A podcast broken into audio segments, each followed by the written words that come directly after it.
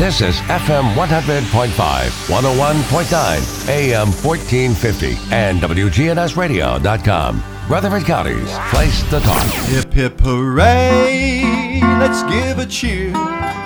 It's 9 a.m., the signal's clear. Our favorite host is in the chair. The Truman Show is on the air. It's The Truman Show with Truman Jones. A look at the politics, news, sports, and people that are shaping Rutherford County. The Truman Show is on the air. The Truman Show is on the air. Now from Adams Place on Memorial Boulevard, it's The Truman Show on News Radio WGNS. Here's Truman Jones. Good morning, Rutherford County. And outside of the rain and, and the cold wind, it's absolutely gorgeous outside today. and you know, I was If you I- can, if you can overlook the temperature and the and, Yeah. the, and the dampness, Yeah. it's a very pleasant day.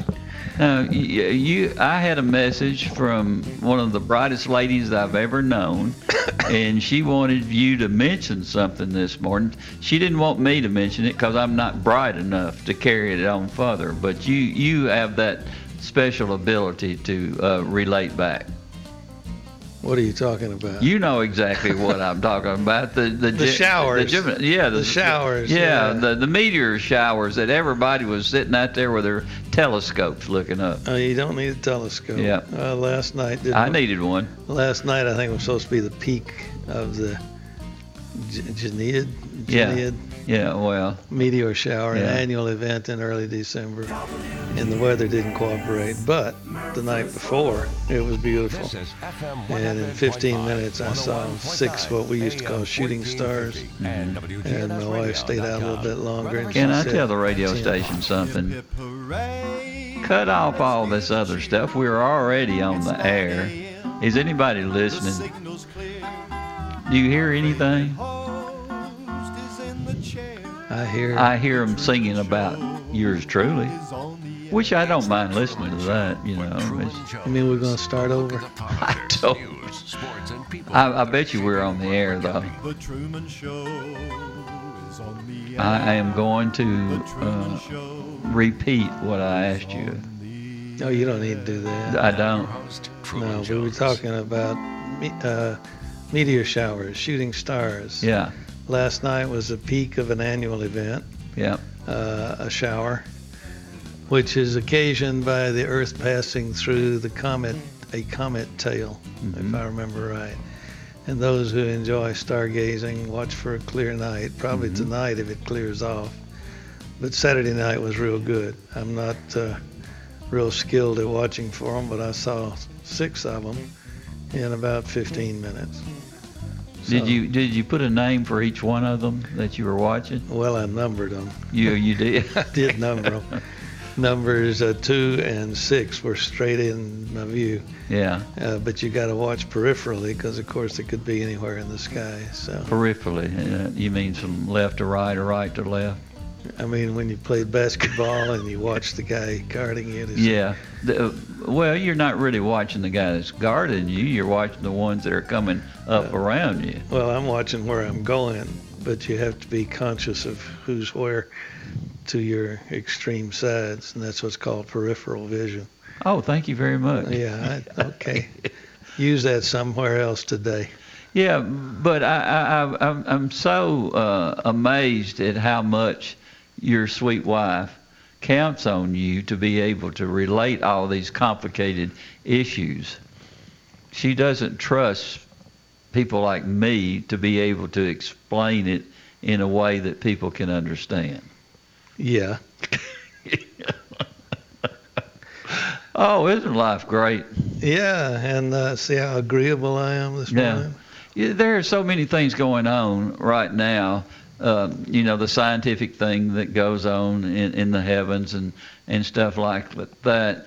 But I am constantly amazed at the thing that happened November the 22nd in 1963 that uh, changed uh, the world, you might say, when uh, John F. Kennedy was assassinated in Dallas, Texas, and all the things that happened afterwards and before, uh, as far as the the, the uh, historical value of it, because um, the Warren uh, report and, and the information that it gathered during that time, it will be coming up um, probably in the next uh, six or seven years. I think that is, and I'm sorry that I.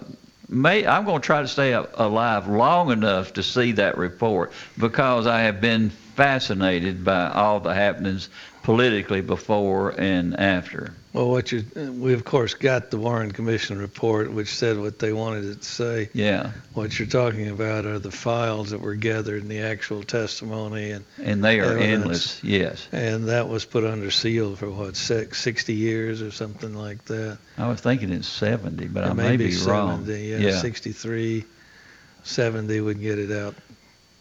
Yeah. 60, 70. Uh, Of course, Hollywood will will make a, a mess of it because they'll be all over the place with it. I mean, it's rare that you get anything that's accurate when it comes out of that particular location. Yeah, yeah.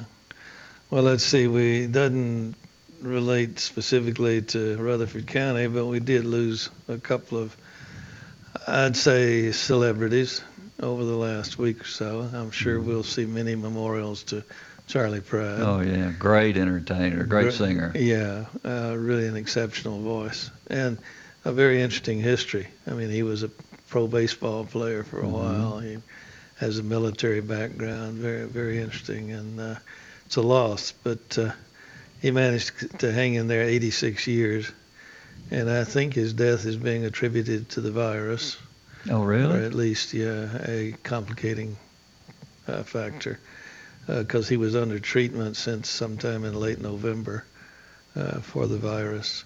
The other one that uh, I'm sure many would overlook is uh, he was for a while the fastest man alive, fastest man in history, having traveled faster than anyone else ever had. hmm A fellow named Chuck Yeager. Remember when Chuck Yeager was our national hero? Yeah, I do. He flew the first rocket plane, the Bell X-1, hmm and uh, he was the first man, and, and he did always have that distinction. First man to break the sound barrier. Uh, flew over 700 miles an hour in the in the rocket plane. Uh, and he was, when, after he did that, the fastest man to have ever lived. But uh, one of his buddies, not too long after that, flew the X-15. Remember the X-15? Yeah. and uh, I think he was breaking a thousand miles per hour. So Yeager didn't hold that title very long, but he's remembered as the first man who uh, broke the sound barrier, which made me wonder when a pilot. Uh, we ought to ask one of our uh, veteran pilots. That's Uh, JD. Yeah, there's JD several. Kennedy. When you break the sound barrier, does the pilot hear it, or is it only a sound that is felt on the ground? Well, actually, I can remember hearing it. When you were in the plane? No, no, on outside on the ground. Yeah, I, I know. and I- it would actually shake the ground when it went by. Right. Uh, a little bit behind the plane. Yeah. And uh, so I just wondered, do they feel it and hear it like those of us on the ground do? Somebody can call in and explain all that to us. Um, you know, JD, uh, we were talking about that a little bit this morning, and um, I guarantee you they have to feel it. I, I don't see how they couldn't. Uh, of course, as you say, is the sound is back behind them, Yeah. but but but they have to because I mean, you you think as high as they are in the air, Yeah, be careful. You're outside your uh, your uh, civil classification there. now what are you saying? Here we go again. Well, they, well, they have to feel it. Put the host down. Put the host down. You love it, don't you? Uh, well, no, I just get comments from our listeners that they they uh, enjoy the the give and take between us. Yeah, I'm the one that takes, and you're the one that gives.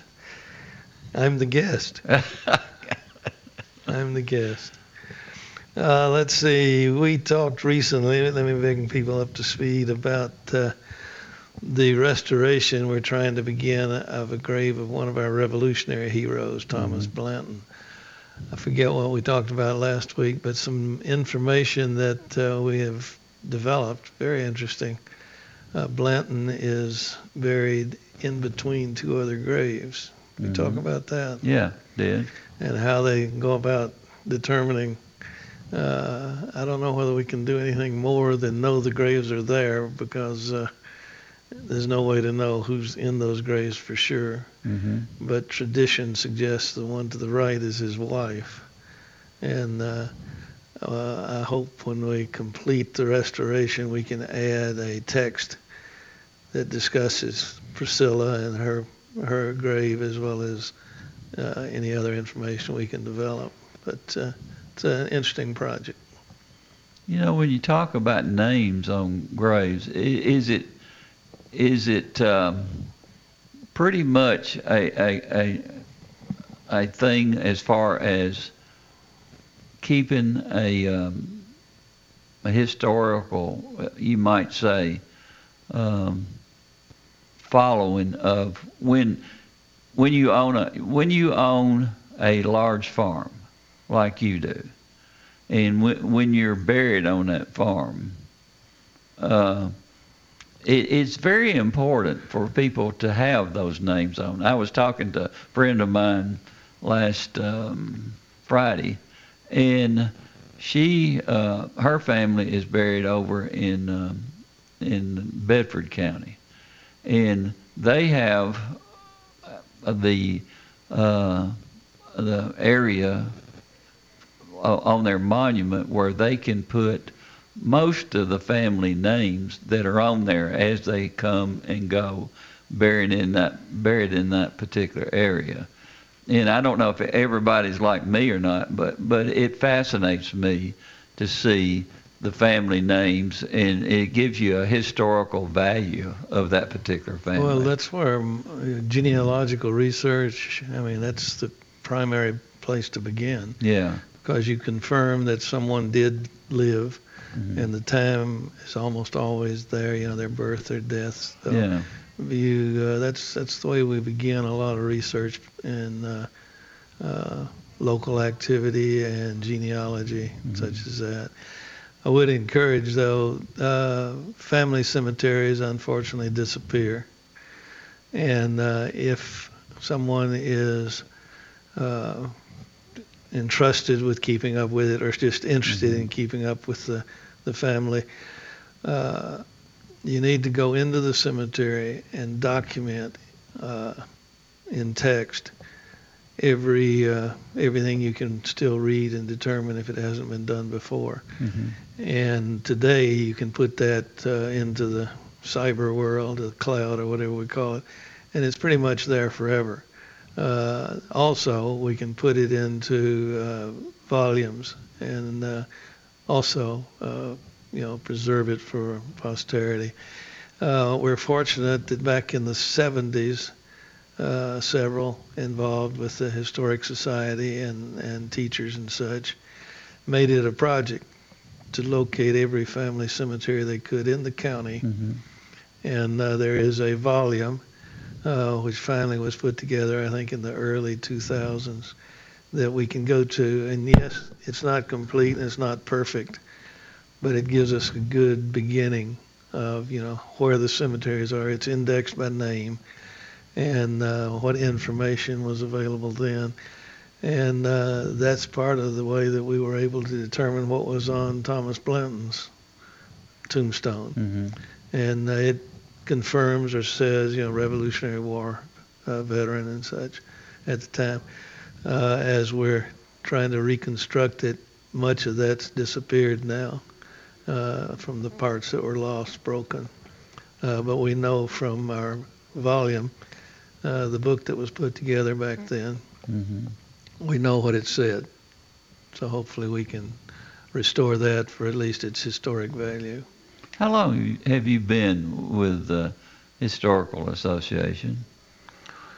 Uh, 07 maybe, something Mm. like that. I that I became active. I think I was on the mailing list and enjoying their publications. But as far as being active as an officer, it was about 07, 08. Yeah.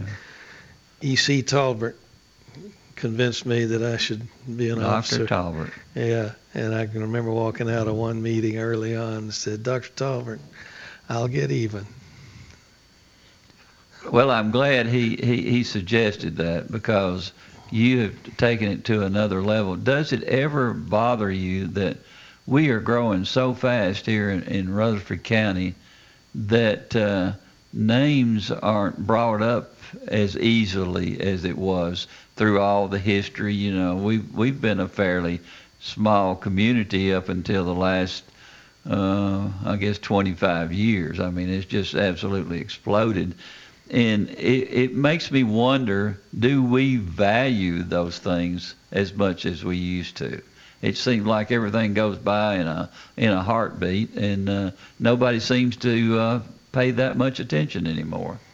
Well, the interest in local history is relatively new as a, what would you say, general public interest.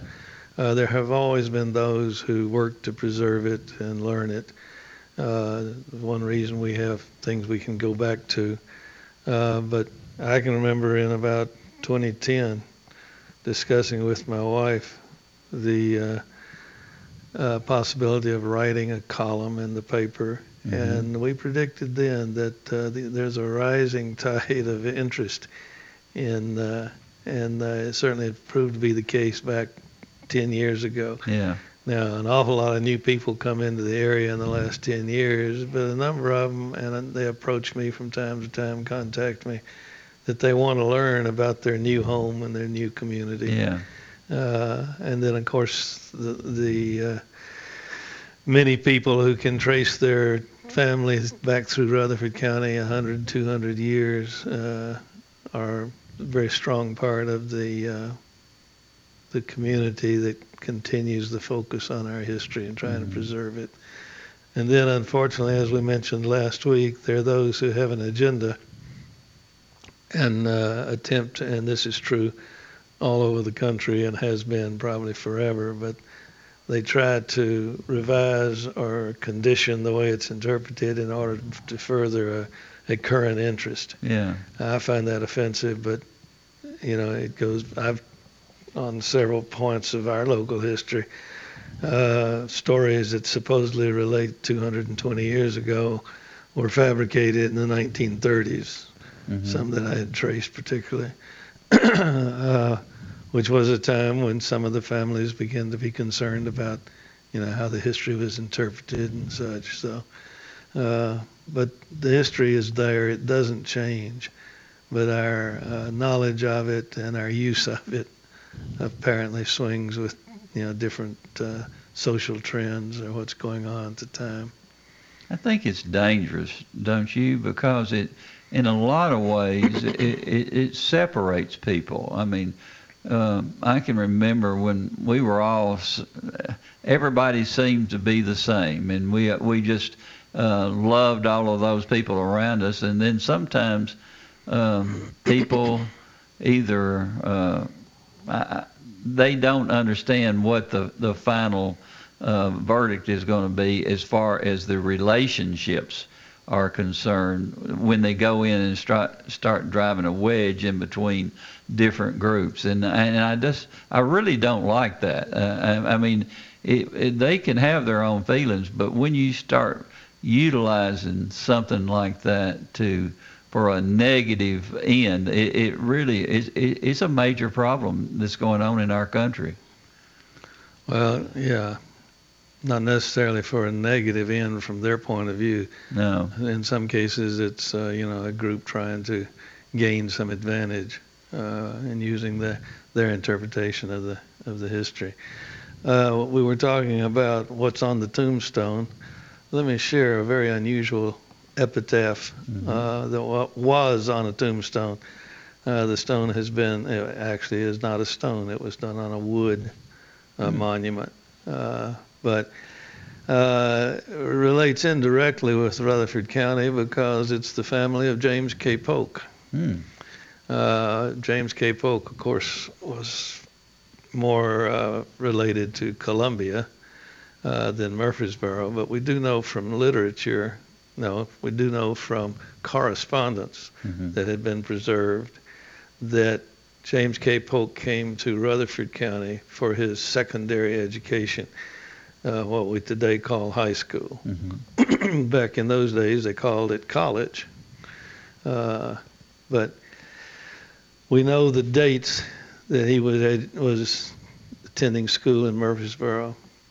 But apparently, knowing the dates, we assumed that uh, he went to Bradley Academy because we know Bradley Academy was moved to Murfreesboro in about 1814, which is right when we know he was being educated here. So if you read um, a number of the histories of Rutherford County, you'll see a reference to James K. Polk attending Bradley Academy in Murfreesboro. Mhm. Um, but today, I think that probably was a speculation. It may be correct. It may not be. And the reason I say it may not be is because we've got an authority that says different. If you look at the history in the Tennessee Blue Book, which lately has been yellow and orange, but it's the Tennessee Blue Book, it's called. Uh, and there's a section in there on each of our former governors. James K. Polk was a Tennessee governor before he was a president.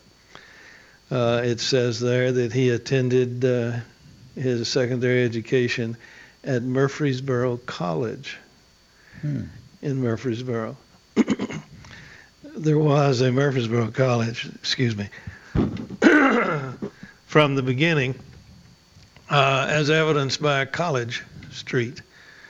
Mhm. Uh, many of the communities created in Tennessee during that time period, early 1800s, there'll be a college street named after the first high school equivalent, usually a private uh, school. And uh, we have a college street, and that's where Murphys, somewhere along there was Murfreesboro College. Are you saying that was a high school?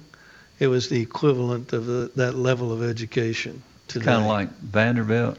Yeah, it's a little Uh-huh. like that. Yeah. Uh, we know that Polk left here and continued his education back in uh, North Carolina and did get actually what we would call a university degree uh, as well. So we don't know for sure where he attended school in Murfreesboro, but we know he was in Murfreesboro and subsequently married a Murfreesboro girl. hmm Why don't we take a break and I'll clear my throat? Let's do. All right. We'll be right back with you. NHC's Adams Place, home of premier senior living on Memorial Boulevard.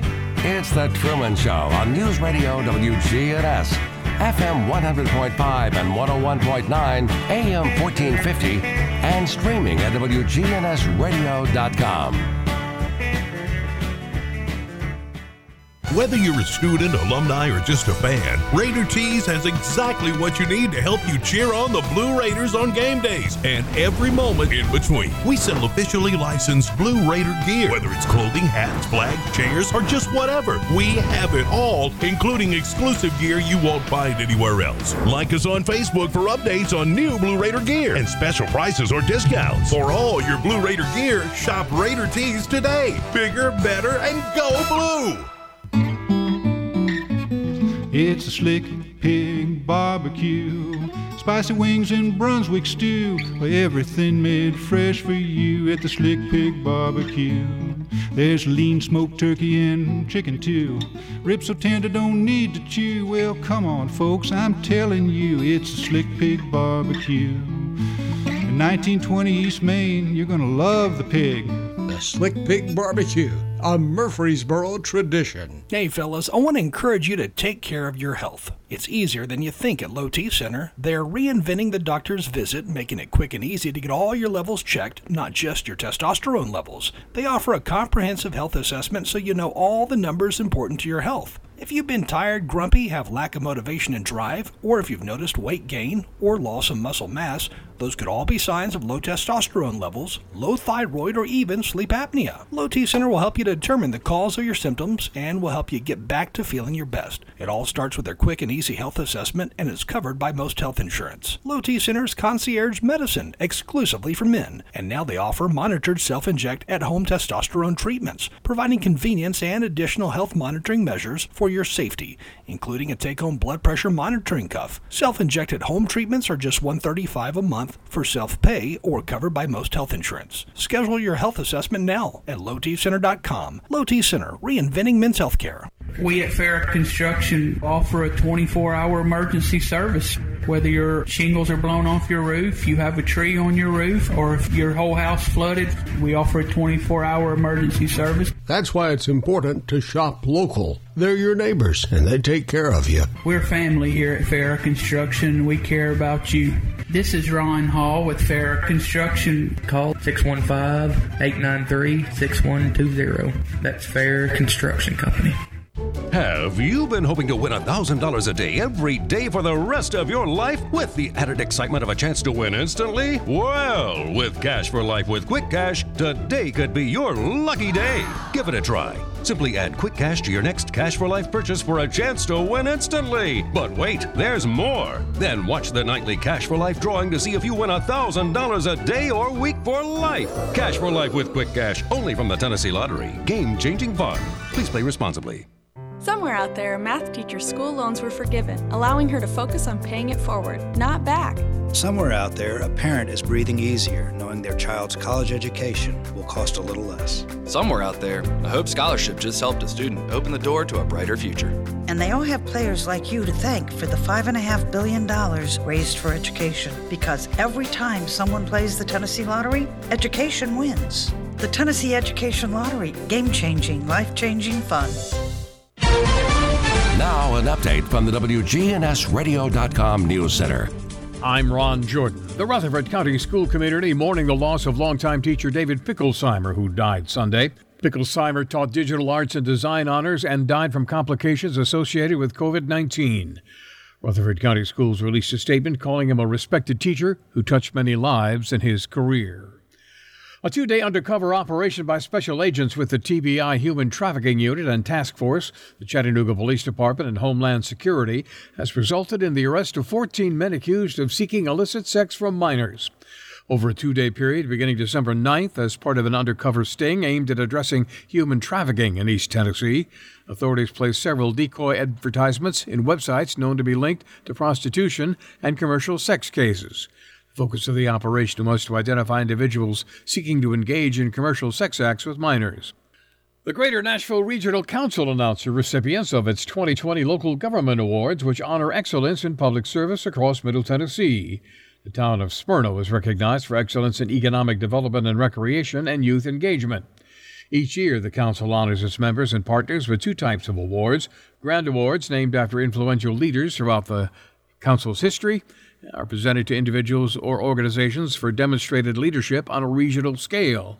The Excellence in Local Government Awards recognize county governments and municipalities for projects or initiatives that serve as a model for peers across the region. And Smyrna residents donated more than 42,000 non perishable items in the annual Christmas food drive to benefit Nourish Food Bank, while Smyrna Fire Department collected more than 59,000 items in their 19th annual Firefighters for Food drive. I'm Ron Jordan reporting. News updates around the clock, when it breaks, and on demand at WGNSradio.com. We are News Radio WGNS. At Heritage South Community Credit Union, we help when others won't. It's what our members tell us we do every day. Whether it's a loan for a car you need to get to work or saving for the future, let us see if we can help. If you live, work, worship, or attend school in Rutherford, Bedford, or Marshall counties, you can be a member of Heritage South. Visit our website, heritagesouth.org, to learn more. Insured by NCUA, Equal Housing Lender. Bud's Tire Pros makes buying tires simpler so you can get back to when being on the move was carefree. For a limited time, get up to a $120 reward card after submission when you bundle at least two new qualifying Michelin or BF Goodrich passenger or light truck tires, as well as select Michelin motorcycle, scooter, and bicycle tires, or get a $120 reward card per purchase of four new Michelin Cross Climate 2 tires. Bud's Tire Pros, hassle free, guaranteed. Find out more at budstirepros.tn.com. See store for complete details. Offers valid from November 18th, 2020 through December 9th, 2020. Void where prohibited.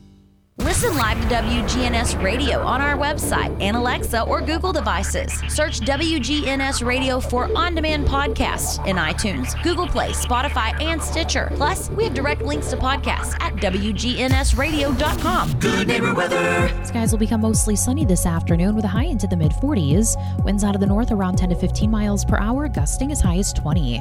I'm meteorologist Jennifer Wojcicki on News Radio WGNS. Currently, it's 39. Premier Six Theater is open. They're excited to see you again and will be showing some classic movies you'll be sure to enjoy.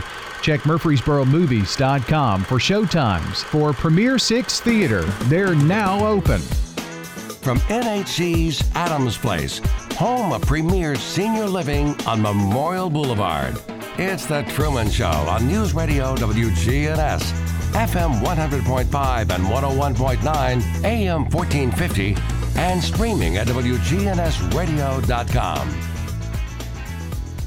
And welcome back with Greg Tucker. We were working up towards an epitaph that uh, is amusing and also very uh, enlightening as to the time period. Uh, and the connection with James K. Polk is that it's his great, no, his grandfather uh, who wrote his own epitaph and had it engraved, actually carved because he insisted on a wooden headstone. Mm-hmm. Uh, his grandfather was E.P., uh, goes by E.P., uh, Ezekiel Polk, uh, used the title Colonel Ezekiel Polk. And we're talking about a time period, I remember James K. Polk was president in what 1840s, so his grandfather would have been uh, buried maybe 25, 30, 40 years before. Uh, from the context, though, I would put it in the 20-teen period, about the time Murfreesboro was being formed. Mm-hmm. And uh, he insisted that his tomb be made of wood, and uh, partly because he didn't think there was suitable stone available. Uh, but I think it was probably because he wanted a long epitaph, which I'm going to share with you. Uh, and it would have been a whole lot more difficult to get it etched in stone than to get it carved on, on wood. Uh, the cemetery that he was in, or the burial grounds, was uh, over in Maury County, Hmm. uh, where where he lived, where he died. But he wrote, and he composed it himself, and apparently had it written up before he died so he could be sure of it. But he says on his tombstone, quote, Here lies the dust of old E.P., one instance of mortality. He also was a poet, wasn't he? Yeah, obviously. Pennsylvania born, Carolina bred, in Tennessee died on his bed. His youthful years he spent in pleasure his later years in gathering treasure. From superstition lived quite free and practiced strict morality. To holy cheats was never willing to give one solitary shilling. Hmm. He can foresee and foreseeing he equals most in being. That church and state will join their power and misery on this country shower. And Methodists, with their camp bawling, will be the cause of this downfalling. An era not destined to see, it waits for poor posterity. First fruits and tenths are odious things, so are bishops, priests, and kings. Very controversial. I would think in that particular day. It reflects a period of uh, struggle between Protestant uh, groups. Mm-hmm. In Murfreesboro, it's quite evident.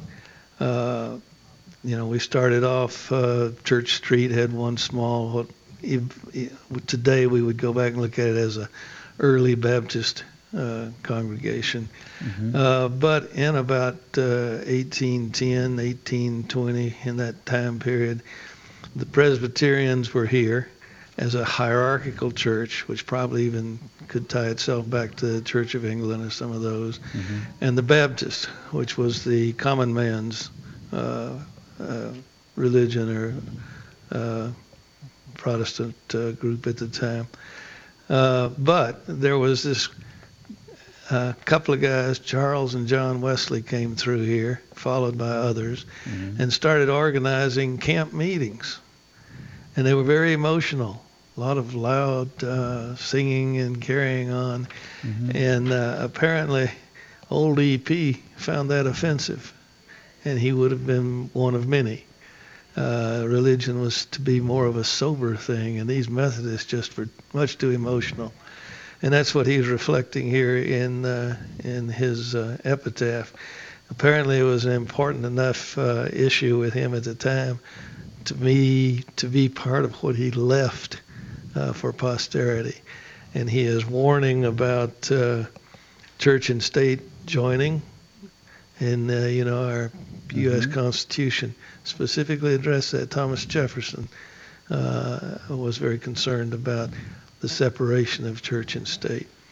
And uh, uh, one of the more subtle points is where he says in his epitaph here, uh, tenths, T E N T H S, hard to say, uh, tithing, we call it, Yeah.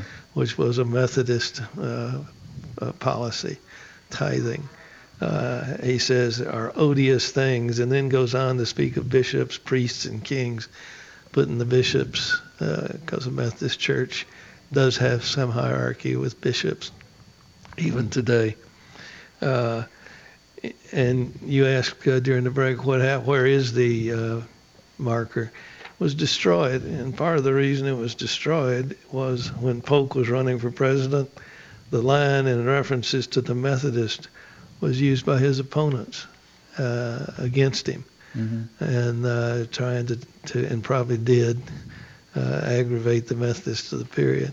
Interesting that uh, you know two decades later the Methodists are mainstream, and there's this uh, another group that uh, prompted, and we've got in one of my books I quoted a few letters where the uh, some of the local population are very concerned about the uh, proselytizing and successful uh, recruitment of new members for what John Spence in his history book calls a sect, S-E-C-T, uh, which generally means one man or a group are drawing people in, uh, and usually their theological differences. Uh, and he's talking about the Campbellites.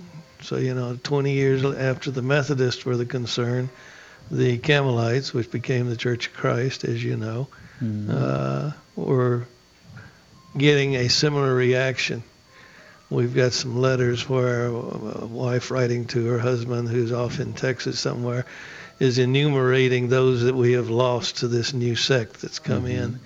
And then, uh, you know, by the by the Civil War period, that's mainstream, and we see others since then. Uh, but interesting, you can see how the epitaph of one man provides us some insight into the, what would you say, the thinking of the period, the things that were of concern to him. And he probably was a very educated individual, just judging by his what he left as a message to the rest of us. But you can also put yourself in that particular era uh, uh, of the history of, of, of this particular part of the country. It um, it was extremely controversial, and if you were to utilize something like that now, uh, you would have all kinds of people in the social media attacking whatever. Uh, a lot of the things that he said, and you think of someone political who was running for the the biggest office in our country, you, Would you would think he would stay away from that a little bit. Well, there was no denying it was his grandfather. Yeah. And uh, that's a little bit of a reach to use your grandfather's attitudes against the grandson, but uh, in politics today, no holds barred. Apparently, it wasn't too different back then. Yeah. Now, well, thinking about that, it's very difficult for anyone to leave a eulogy for yourself. I, I think it could be uh, put in a, a, lot of different categories w- when you do that. So, um, my thought is, I, I partic- I, I, don't want anything that calls attention to me when oh. I'm going. I, I, I just want a very simple, you know, name and uh, uh, that that would be pretty. If if I was going to write something very nice for my monument, it would be all for Jackie. It wouldn't be for me whatsoever because I, I like to evade those type of things. Well, equivalency, he used wood because it was cheaper to put, uh, probably much easier to put a lengthy epitaph. Yeah. Uh, today, you'll need to use plastic plastic. Well, yeah, if you want a long, uh, inexpensive epitaph, you ought to do it in plastic, and uh, then it'll it'll be there until somebody decides to take it down. but that's that's uh, when they take it down, they're going to throw it in the ocean and destroy all the animals out there and everything like that. It doesn't make any sense. No, it doesn't. No, it's a whole lot larger than a straw, I can tell you. Oh yeah, plastic straws. Yeah, yeah, I got, I yeah. Got I got you. Have Have you thought about yours? No. You, Why should I? Well, you're you're going to have. Are you even going to do something like that? Now I know you would. You will put the names no, no, of no, everybody. I think it's better to put it in the library, and somehow those library things end up online, so to speak. Mm-hmm. Uh, but I don't do that. Others do that. In fact, I've been.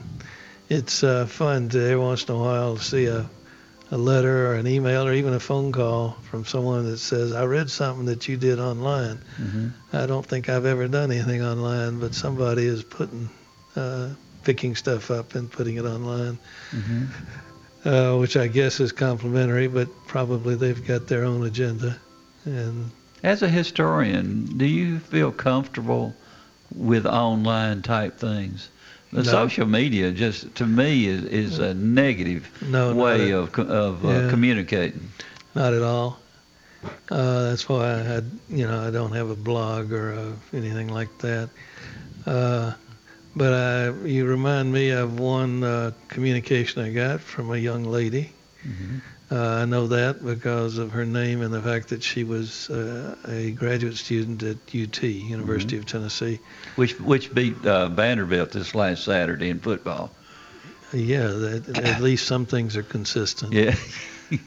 But you know, you Yes. distract me. That game will go down in history not because of the score, hmm but because it was the first time a woman in the SEC, at least, uh, scored a point in a game. You know that has been so driven, and it to me it's ridiculous. Well, that's what that's the She, point she, she got to she got to do the the, the uh, point after the uh, uh, touchdown. Right. But they put somebody else, a guy, in there to actually do the field goal kicking. Yeah, yeah, I mean, now, it it- was- would you say that that's done just simply to get attention? No, I'd say they're just so they can claim we made history. and they did. All right. You know, made history. Only only Vanderbilt would do something Yeah, like that's- that. well, and then they fire their poor coach, who Yeah. who, who Only- really uh, been a pretty good coach. They lost a lot of games. Yeah, well, I mean, it's Vanderbilt. I mean, what can you expect? What were we talking about? I don't know. You, I am so sorry. in in two in two different ways. Oh, the young lady at uh, the graduate student at the University of Tennessee, which had traditionally defeated Vanderbilt in a football game. Yeah. Um, uh, excuse me. Yes. Uh, she she communicated with me and said, "Are you concerned that some of your writing is being used for purposes, you know, persuasion or whatever?" And, uh, and I said, "No, I'm flattered that it's used for anything, uh, but uh, I don't write or report based upon trying to accomplish something. Mm-hmm. You know, what I find and what I believe to be accurate, I'll, I am glad to put out or to put into the media, whatever. Uh, and she seemed satisfied with that. Uh, and uh, in fact, I have used the same point a couple of times since Mm-hmm. then. But uh, uh, I hope it's you know people who reproduce. I've actually been handed a handbill with one of my columns on it a couple of times, uh, and uh, you know I'm flattered that it's being used at all, and I hope they're using it consistent with you know what uh, what I'm trying to convey. I know people respect your writings, and uh, they know that you put a lot of research in them to make sure that they're accurate. And I wish. Uh, Well, one step beyond the what's on the tombstone is the obituary, mhm. and uh, a lot of times errors are made in obituaries. But uh, once you have the date of the death, you can go to media, particularly for the last hundred years at least. You can go to the media and find an obituary, which will usually confirm uh, family connections. Uh, and also at times reflect family strife because I know of one family where the, the obituary for the father omits the son who bears the same name, uh, you know, as a junior or something. Mhm. And, you know, that clearly indicates that there was some strife there, which, uh, if you're studying your own genealogy, is information that's, that's useful. Uh, but I was looking back at some of the uh, names in the obituaries. Just recently, the name Donald, pronounced frequently Donnell, Yeah. and obviously something I follow because I live in Donald's Chapel community. Donnell. Okay, we'll use Donnell right now because I Okay. believe this individual who was a bank president uh, used it. R.E. Donnell. The headline I picked up was R.E. Donnell ends own life. And sure enough, we're talking about uh, 1929, 1930, right in the Depression era. Now, you know, we suffered uh, recessions and, and such as that now. Uh, to put in context, though, how how extensive the suicides and sacrifices were following that 1929 uh, Yeah. crash. And uh, here's one of a family from Rutherford County, a family name that uh, we still find on the map. Uh, he was a president of Liberty Bank, but uh, had uh, migrated out of this area, although he was initially uh, a bank officer in Nashville. Uh, but uh, he had his own bank called Liberty Bank, and it failed. And uh, he was found uh, in his office, hung himself Mm. using his shoestrings.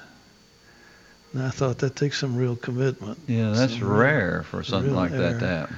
And he wasn't hanging from, uh, uh, hanging's the wrong word. He died of strangulation. Yeah.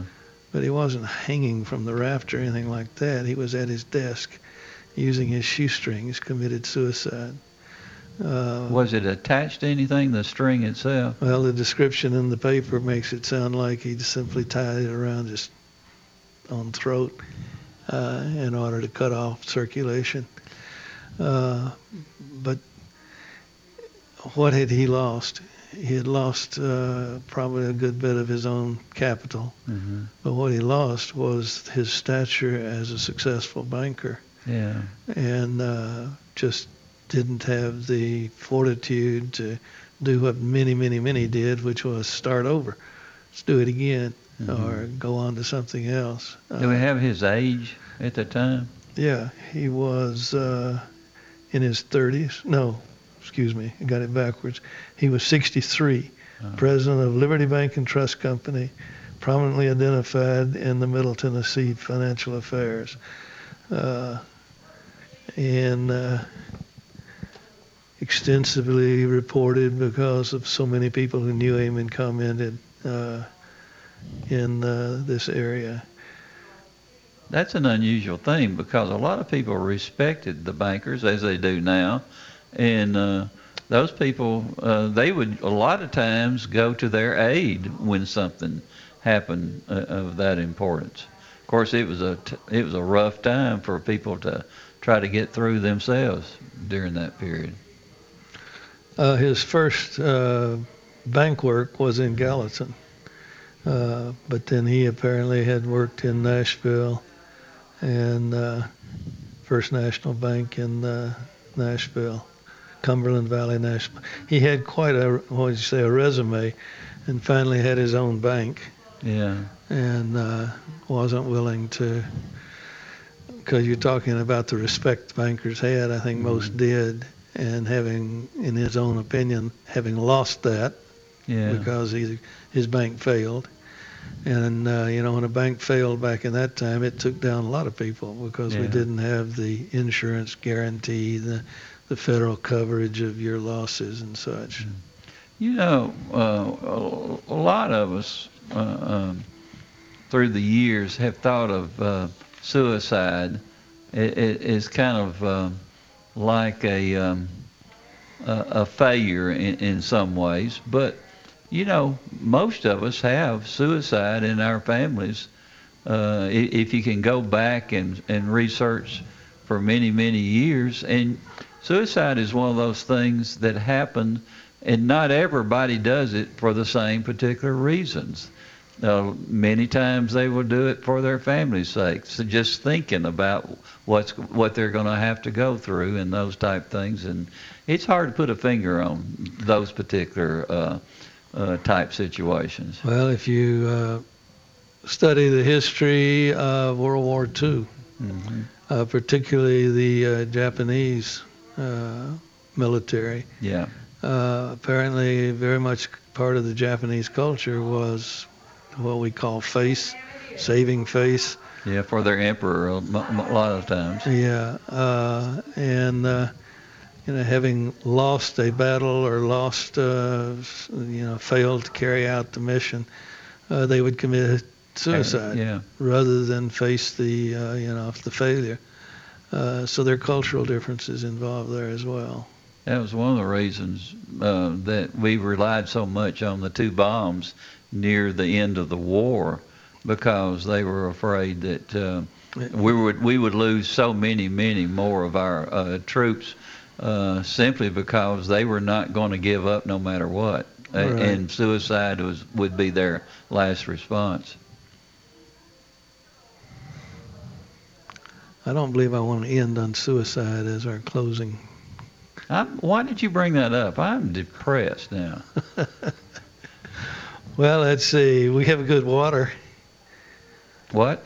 Yes. Talking about banks and bankers, did you Uh-huh. know the water system in Murfreesboro was a private business for in its early days? And uh, the advances that we now take for granted, filtration and treatment, Mhm. came about because the capitalists who uh, were running the water system in Murfreesboro uh, were building their market that way. Actually, Murfreesboro started its water system, the city, the city fathers, using the uh, Sand Spring and Murphy Spring down what now is the Discovery Center area. Uh, but they sold the water department, uh, and well, they started in about 1880. Up until 1880, you had to have your own well, or you hauled water for your own use. Mm-hmm. And uh, there are still a lot of well areas with wells that people aren't even aware of now. Uh, but in 1880, the city uh, hired a contractor, the Collins brothers, and they installed a four-inch pipe from Sand Spring and Murphy Spring. Uh, but uh, they were stumbling in terms of operation, maintenance, and such, and they sold the entire system to a Dr. Thompson, who quickly flipped it to a fellow named Earthman, W.B. Earthman, very Yeah. prominent name in the development during the uh, uh, industrialization of Murfreesboro. He uh, installed a filter and a six-inch main line, and then sold the entire operation to a name you and I have talked about a number of times, Mr. Jetton. Yes. J.R. Jetton bought it. Uh, and he is the one that further developed it, extensive improvements. Uh, the first chlorination and such uh, was set up by him in 1917. And uh, excavated the spring down there, the, the sand spring, and uh, made it a better source and uh, sold it back to the city. Hmm. And as late as oh, 1950s, uh, the city was still drawing from springs as well as uh, the, the river. Uh, and uh, the system they had set up using the river, uh, actually a creek that Mm-hmm. uh, flows into the Stones River, was such that in August, July and August, they had to switch back to the spring because the uh, flow in the in the creek wasn't sufficient. So, if if you think back, they didn't have like a solid waste place like we do in uh, in the northern part of the county, I, I guess you might say. Um, but well, the interesting point of all that, or that little bit, oh, there was a point there. yeah, Yeah. is that private capital, the free enterprise, the uh, capitalist system that frequently gets criticized today, uh, is a reason you know we had good water back in the uh, early 1900s and Mhm. coming forward. It was the profit motive that prompted Jetton and Earthman to make the improvements, and then I'm sure selling it back to the city for a profit uh, was part of it. So, uh, Was it ever declared unhealthy, the water at that time? well, there was not the monitoring that we do today very Yeah. aggressively. Uh, but I found no record. I was just reviewing some of the history of the water system here. And uh, of course, back in the 1840s, the water was what was spreading the cholera. Yeah. Uh, drinking water was not pure at that time. You took it as you found it. And I know um, it hadn't been that long ago that we had a lot of uh, private wells in, in, in this country, in this county, that uh, obviously were tainted. Yeah. And uh, the caution now is if you're using a well uh, periodically, I guess annually, it should be tested because the water flow shifts from time to time. Well, uh, out in out in the country, uh, in the when it gets further out, you usually don't have that much uh, problem. But I can tell you, uh, uh, things such as gasoline and, and and all of those other things that we utilize every day, uh, they have a real negative effect on the quality of water if you have wells and those particular issues. And I, I remember one of our um, my favorite stores in Rutherford County, out toward Lascassas. He had uh, they somebody made a complaint on uh, the water uh, that was uh, in that particular area of the store, and that they they were saying that the the tanks, the gas tanks that had been there for many many years, Leaking. wa- was leaking and, and causing problems Into the And- groundwater, yeah. Yeah, and you know they did a. Uh, uh, they dug all around that particular store, and I don't remember anything negative ever coming up. I mean, it, it, it can be, and that's a costly affair. I mean, if, if if somebody's made a complaint against you and they're charging you with letting that particular uh, uh, leakage cause problems with their wells, they don't a lot. They don't really understand how much that costs. I mean, we're Oh, way yeah. up in the figures. Yeah. And and it, it was a shame. It it, it really did uh, cause some uh, real problems with that particular uh, gentleman, and uh, I still remember it just like it was yesterday. Well, 10 or 15 years ago, we had a uh, pipeline uh, leak or break down in the Buchanan area. Remember that? Mm-hmm. And uh, they actually came up and dug wells to recover the lost petroleum. I, don't, I forget whether it was a product or seems like it was diesel that was in the pipeline. Yeah. And uh, of course, that shut down the use of any wells in that area, and probably permanently.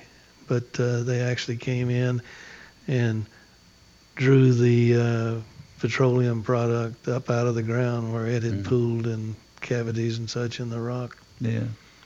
Well, we've run out of time. Do you uh, you want to say goodbye or anything like that? Goodbye. So long. Been good to know you. I enjoy Truman, always do. Yes, we do. All right, guys. We'll see you in the morning at nine. From NHC's Adams Place, home of premier senior living on Memorial Boulevard. It's The Truman Show on News Radio WGNS, FM 100.5 and 101.9, AM 1450, and streaming at WGNSradio.com.